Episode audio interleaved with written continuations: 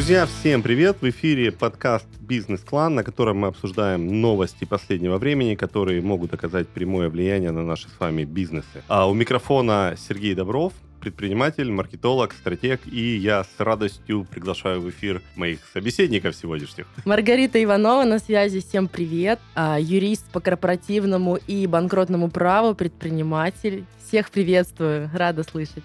Привет, друзья! Я тоже рад вас всех слышать. Э, меня зовут Геннадий Пименов, я кандидат экономических наук, ну и больше 30 лет уже в экономике. Мы начнем обсуждение новостей.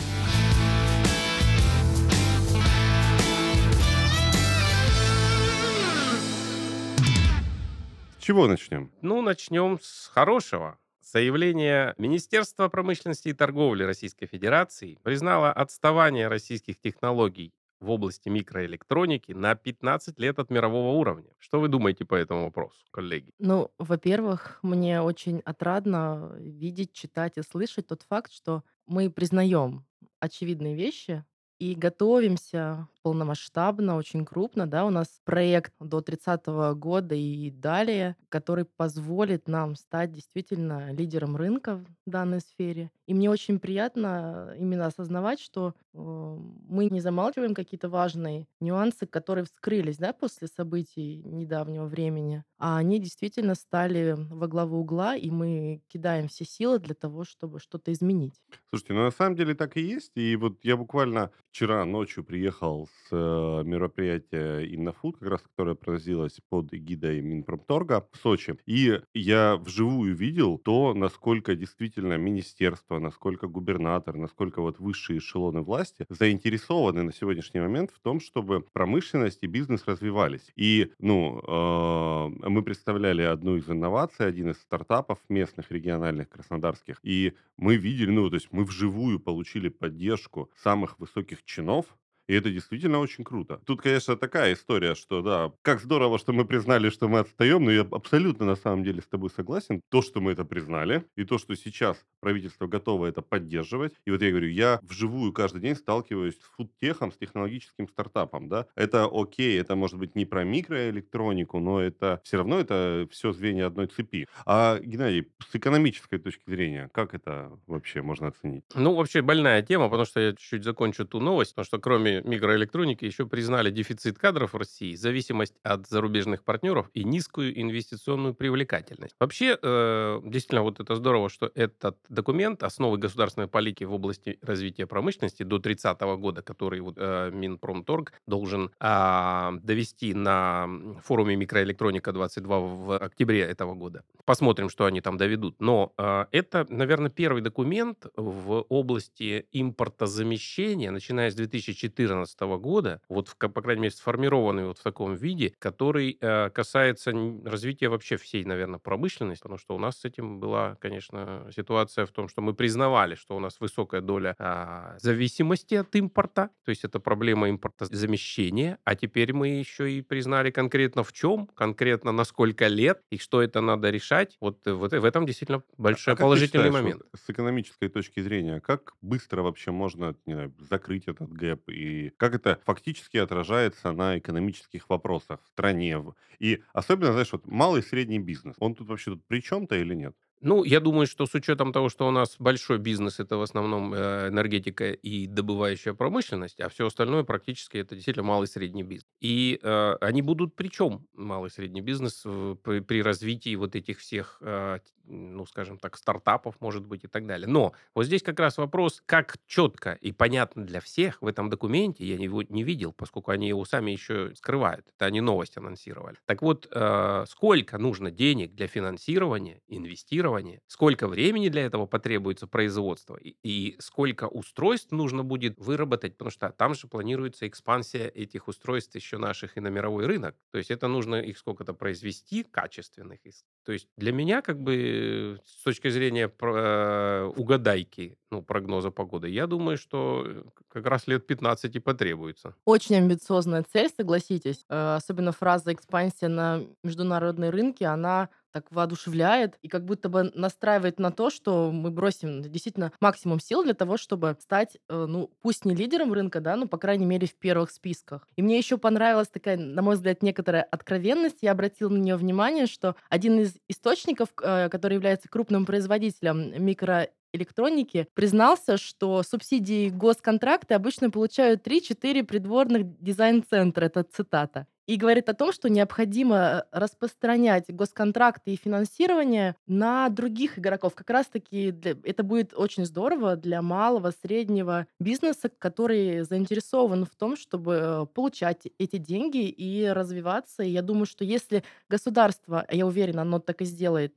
а, поддержит инициативы и даст возможность предприятиям, бизнесменам а, участвовать, получать эти деньги, и мы достигнем своих целей. Слушайте, ну тут хочется вспомнить то, что мы с вами неделю назад обсуждали. Помните про а, вот этот обмен активами доставки, агрегаторы, Да-да-да-да-да. новостные ресурсы. И тогда наоборот говорили, что это в некоторой степени а, губит стартапы да, губит э, инвестиции вот в малый и средний бизнес. И, в общем-то, давайте, ну, мне с моей стороны как-то хочется, знаете, надеяться на то, что подобные инициативы, они вот, ну, будут такой противовес, что ли, оказывать. То есть, с одной стороны, мы видим тенденции на рынке, то, что стартапам российским, может быть, развиваться сложно. С другой стороны, когда мы видим, что на самых высших уровнях понимают, что в это нужно инвестировать, и, и это, наверное, не только про госзаказы и госконтракты, опять-таки, вот повторюсь про мероприятие Сочи, с которого я только что приехал, прям было видно, что э, и губернатор, и министр, они ходили по этой выставке, они вот прямо искали на стендах, а что вот типа бизнес может показать интересного, что бизнес может показать классного. Покажите нам инновации. То есть Покажите... есть блеск в глазах да, у тех, кто да. от, от кого зависит принятие решений. Да, и они говорили, Класс. покажи, ну то есть покажите, когда они видели что-то, они начинали задавать очень конкретные вопросы. А сколько нужно денег, а что нужно для полной локализации, а где мы это можем реализовать в крае. Поэтому, ну,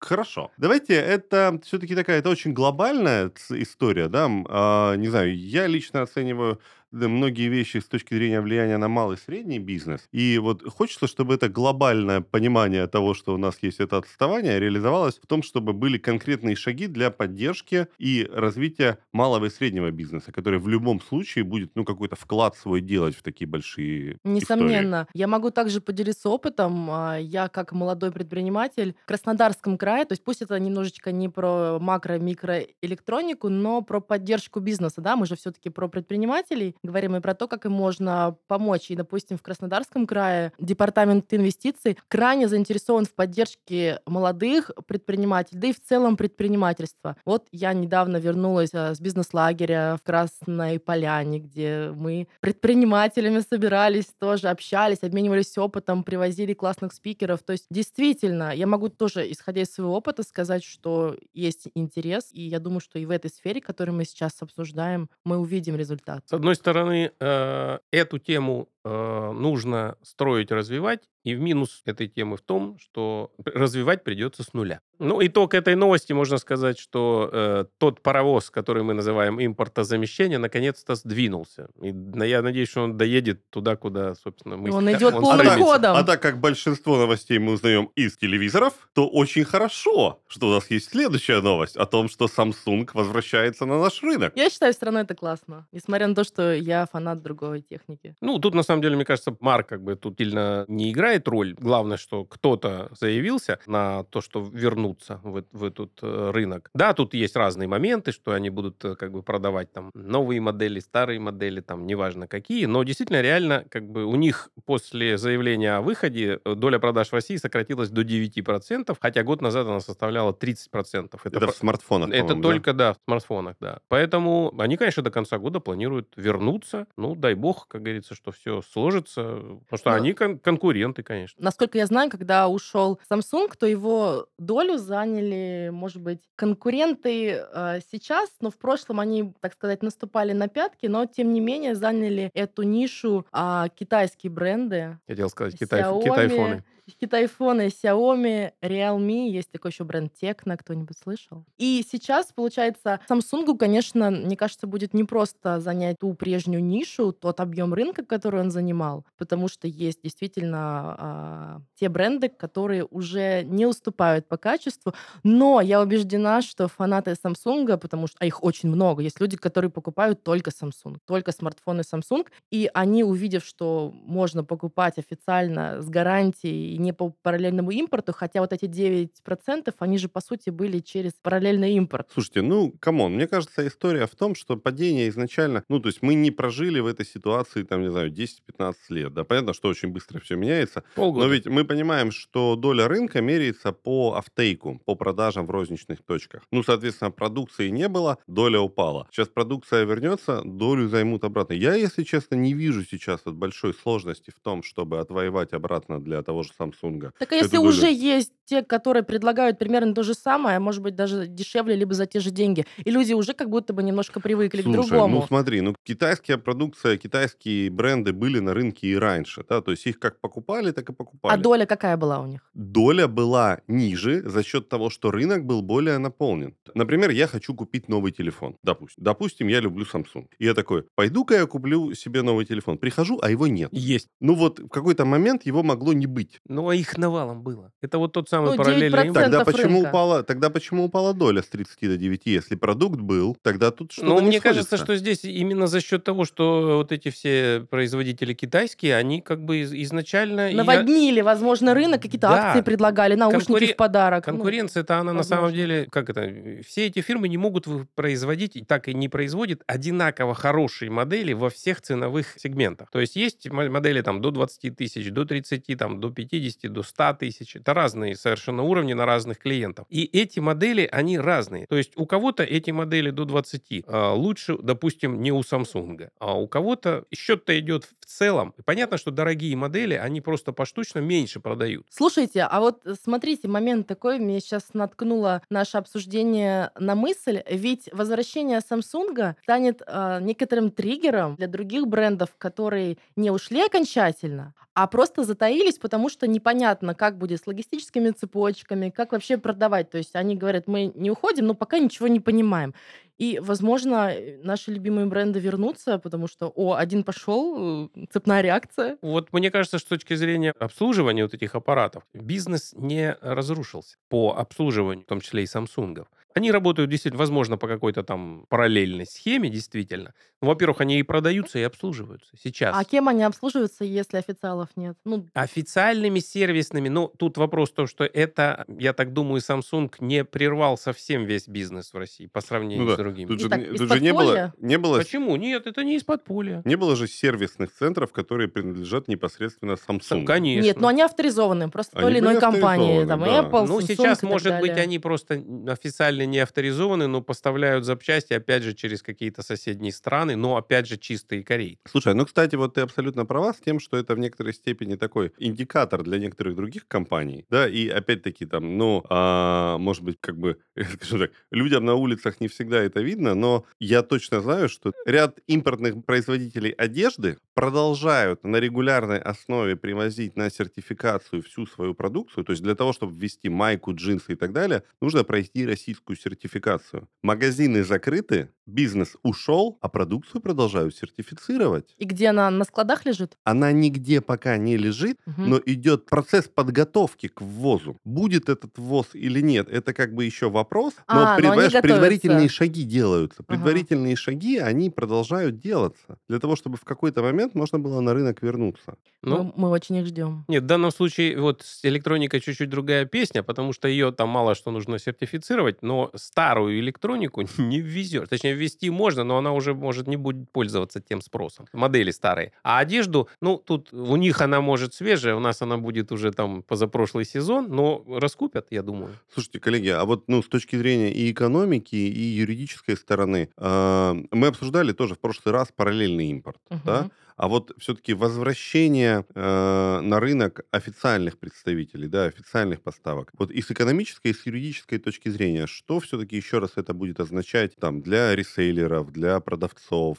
Это, как-то отражается, или это вот, ну, все-таки больше про потребительскую сторону вопроса? Ну, я думаю, что с точки зрения экономики а, официальные поставщики, которые будут, скажем, вернут свои объемы поставок прежние, это будет дешевле стоить для потребителя. То есть, э, как бы должно стоить Ну, там же дешевле. будут опять возные пошлины официальные, вот это вся история. Но Ну, параллельный, но параллельный импорт же сопряжен с дополнительными издержками. Да, и там объемы не те. Логистическими. Как минимум. А еще мы обсуждали эту тему в предыдущих выпусках, что а, параллельный импорт, соответственно, отказ от официального сервиса, гарантии будет связано с дополнительной нагрузкой на тех продавцов, которые ввозят товар, минуя официала. Соответственно, они будут дополнительно делать наценку для того, чтобы Чтобы самостоятельно обслуживать. или, опять А же, этого не платить, будет. платить за приличное Да, обслуживание. кому-то. Конечно. Но есть риск, что цена поднялась, и ее никто не опустит. Вряд ли опустится, да. Вот чисто Но традиционно бизнес, так но бывает. бизнес заработает больше, потому Да. что он на опте, на большом, а,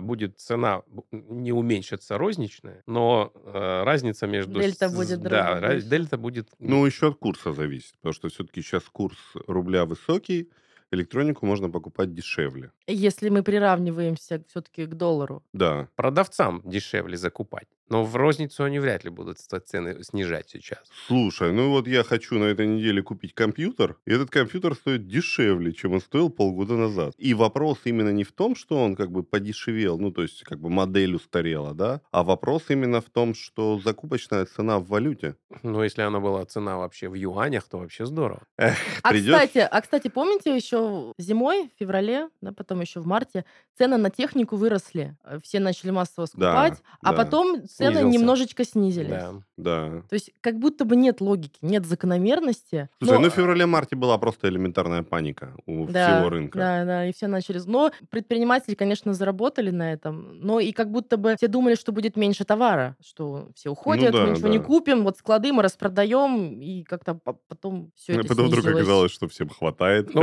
Да, да, да, да.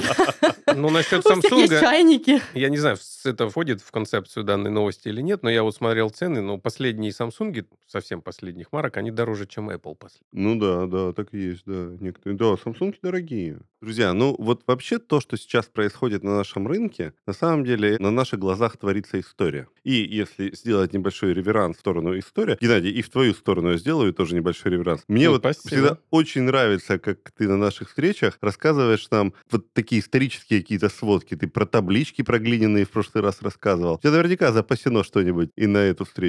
Конечно, у меня есть истории. Друзья, давайте не забывать, что спонсор этого сезона — CRM Мегаплан, самая мощная из простых CRM. Уже 15 лет Мегаплан помогает предпринимателям, собственникам и руководителям повышать эффективность бизнеса и больше зарабатывать. Среди полезных функций для управления компанией — ведение задач и проектов, неограниченные видеозвонки, CRM для учета клиентов и контрагентов, а также удобное управление бизнес-процесса. Среди прочих плюшек мы особо выделяем возможность отслеживать работу команды, наличие единой базы клиентов, удобное общение в едином чате и настройку без помощи программиста. Вместе с Мегапланом мы подготовили для вас самые интересные факты развития бизнеса. В каждом выпуске мы расскажем вам об одном из них. И тема сегодняшнего выпуска — доставка грузов. Поехали! Ну вот, как обещал, история вам про доставку грузов. А, доставка товаров и грузов в древности очень сильно отличается от современной по способам и срокам. Товары раньше перевозили по суше, по морю. Это занимало многие месяцы и даже годы. Иногда грузы пропадали и, естественно, не доходили до получателя вовсе. Но в те времена риск был благородным делом. Мореплаватели рисковали заболеть в пути, попасть в шторм, наткнуться на пиратов. Несмотря на то, что перевозка осуществлялась каботажным способом. То есть корабли ходили недалеко от побережья. И если мы говорим по времени, то это могло пройти несколько лет до того, как товары попадали, например, из Китая в Европу. Альтернативой такой перевозки был сухопутный маршрут. Караванная торговля через степь.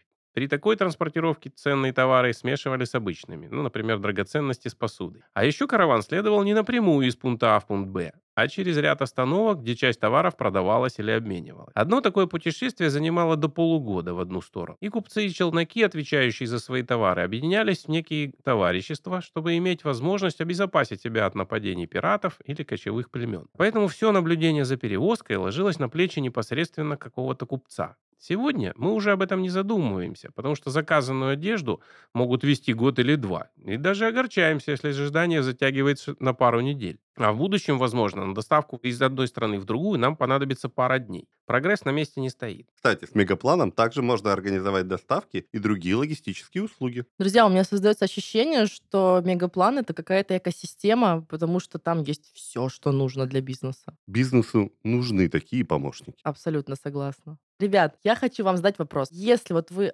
открыли, зарегистрировали общество с ограниченной ответственностью и вдруг поняли, что не хотите вести бизнес в данной правовой форме и хотели бы, например, быть ИП. Вот как долго вы будете закрывать свое ООО «Ромашка»? Ваши предположения на сегодняшний день. Год. Год? Да ну come on, что, Ну. серьезно, год? Ну, я предполагаю. Предположения твои. Слушай, а ты знаешь, я думаю, что э, как, э, ну хотя весь процесс, наверное, будет довольно долгим. Я думаю, что именно процесс закрытия у меня займет а несколько месяцев, но перед этим я буду очень долго ходить и собирать бумажки об отсутствии налоговой задолженности, об отсутствии каких-нибудь там дебиторских историй, судебных арестов и всего остального. И в итоге, ну, да, 6 месяцев, 6-9 месяцев. Вот то, о чем мы сейчас с вами разговариваем, называется процесс ликвидации. И на сегодняшний день, на самом деле, процедура настолько трудная, и она занимает в среднем год. То есть у То вас... есть Геннадий прав. Да. Если, мне кажется, он ликвидировал когда-нибудь компанию. Это и было... Что-то, что-то знает, что-то знает. Это было до вашего Так рождения. вот, это куча-куча этапов, и это вот действительно беда.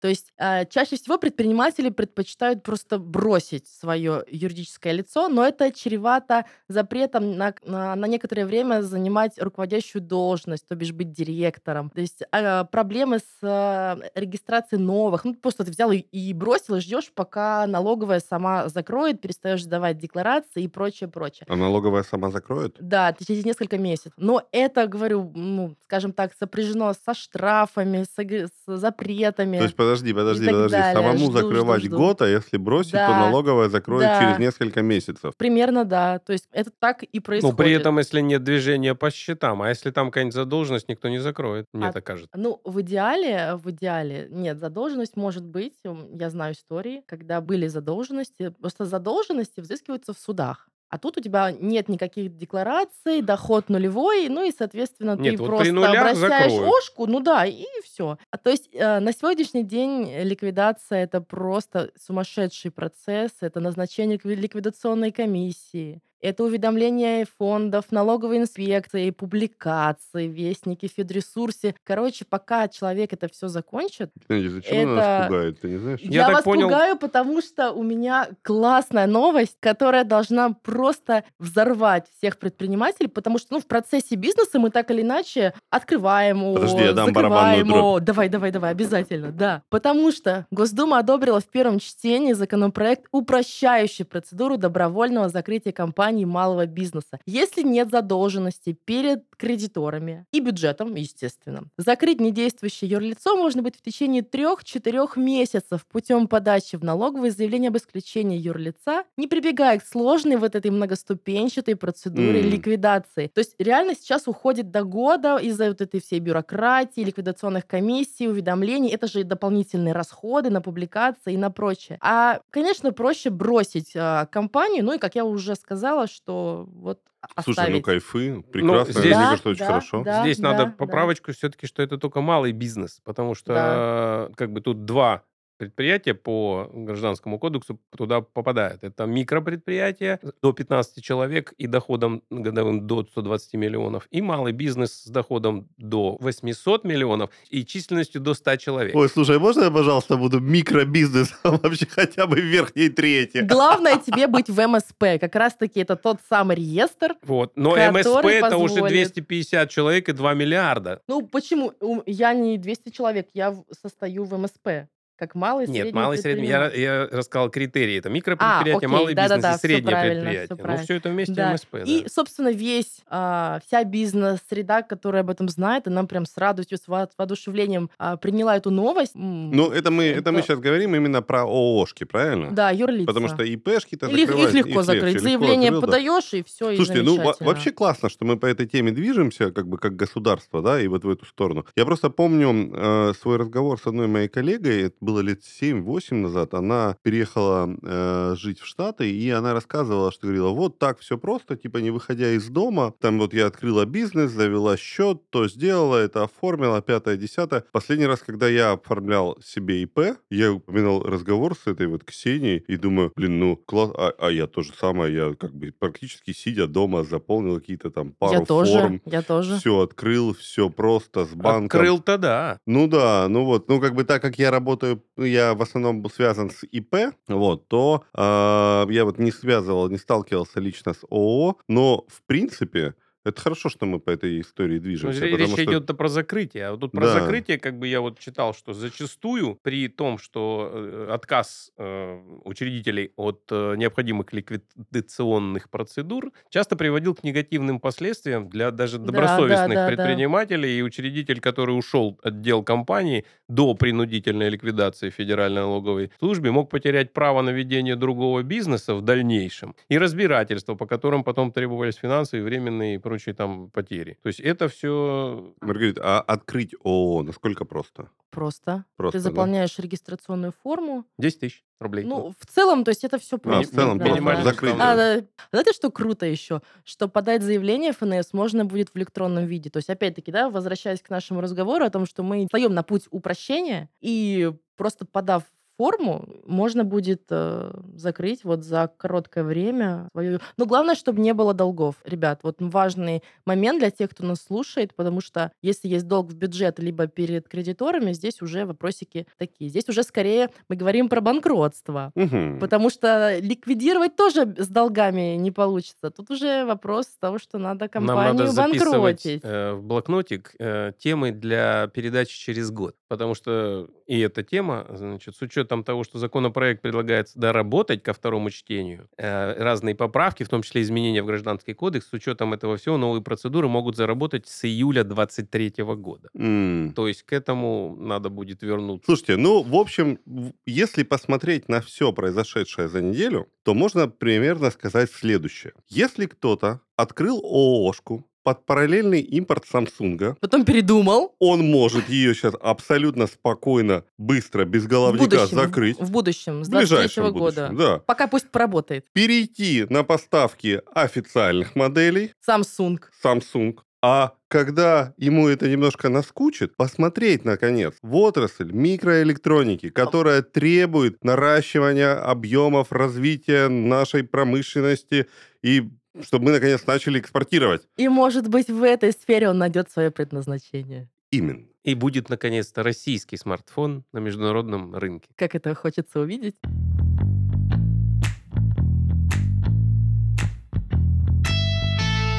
Ну что, ну что, друзья, я хочу подытожить нашу встречу. Классные новости, позитивная информация.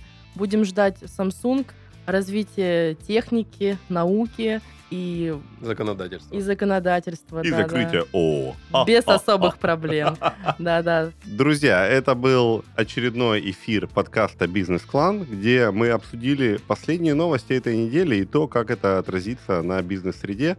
И уже через неделю мы снова увидимся с вами в эфире. Пока! И обсудим новые классные новости. Пока-пока. Всем пока, спасибо.